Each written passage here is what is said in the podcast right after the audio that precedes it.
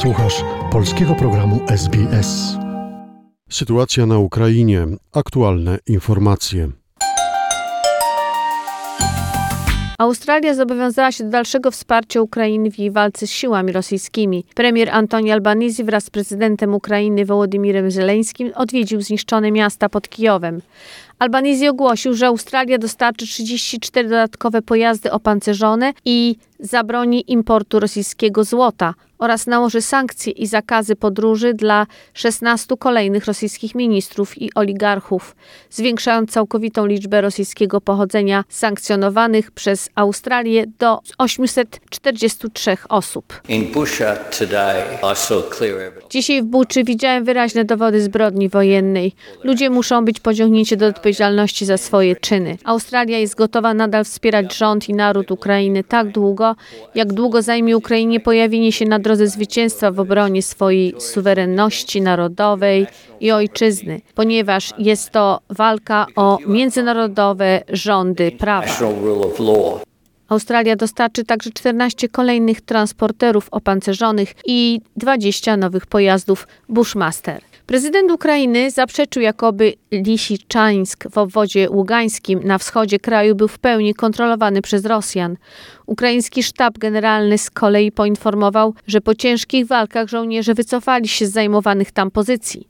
Po spotkaniu z premierem Australii Antonim Albanese ukraiński przywódca Władimir Żeleński poinformował, że w mieście toczą się walki. Przyznał jednak, że istnieje ryzyko wpadnięcia całego obwodu w ręce Rosjan. Oczywiście istnieje ryzyko, że obwód ługański będzie w całości okupowany. Zdajemy sobie z tego sprawę. Trzeba też jednak brać pod uwagę to, że sytuacja może się zmienić z dnia na dzień. Zdarzało się już tak, że miasta przechodziły z rąk do rąk w krótkim czasie. Wobec tego nie możemy teraz powiedzieć, że Lisiczańsk jest pod rosyjską kontrolą. Na przedmieściach miasta trwają walki. Ona jest, że czas jest pod kontrolą. My nie możemy iść boje na okolicach Prezydent Ukrainy powiedział, że broń przekazana armii jego państwa przez partnerów pomaga żołnierzom niszczyć potencjał okupantów. W cowieczornym wystąpieniu Wołodymir Zeleński przypomniał o dzisiejszym zbombardowaniu przez Rosjan systemem artylerii Kramatorska i Charkowa. Dodał, że jedną z sześciu ofiar nalotów okupantów była niespełna dziesięcioletnia dziewczynka. Rosja ma huraganów. Wojska rosyjskie mają wystarczająco dużo śmierczów, huraganów i gradów aby niszczyć miasto po mieście na Ukrainie. Największą siłę ognia zgromadzili teraz w Donbasie. Codziennie mogą używać dziesiątek tysięcy pocisków artyleryjnych na jednym odcisku frontu. To jest rzeczywistość. Dlatego niszczymy potencjał okupantów dzień po dniu, systematycznie. Ważną rolę odgrywają w tym otrzymane przez nas od partnerów systemy i inna broń.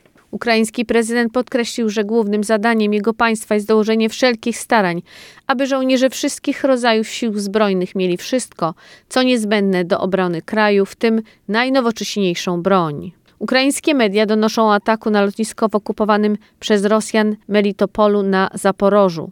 Na terenie lotniska stacjonują rosyjskie wojska. Agencja Unian publikuje nagrania przedstawiające wielkie słupy dymu unoszące się nad bazą, a także wpisy na portalach społecznościowych. Według relacji świadków atak wywołał serię gwałtownych wybuchów, które było słychać w promieniu kilkunastu kilometrów od miasta. Okoliczni mieszkańcy relacjonują, że eksplozja wywołała panikę wśród okupowanych miasto Rosjan.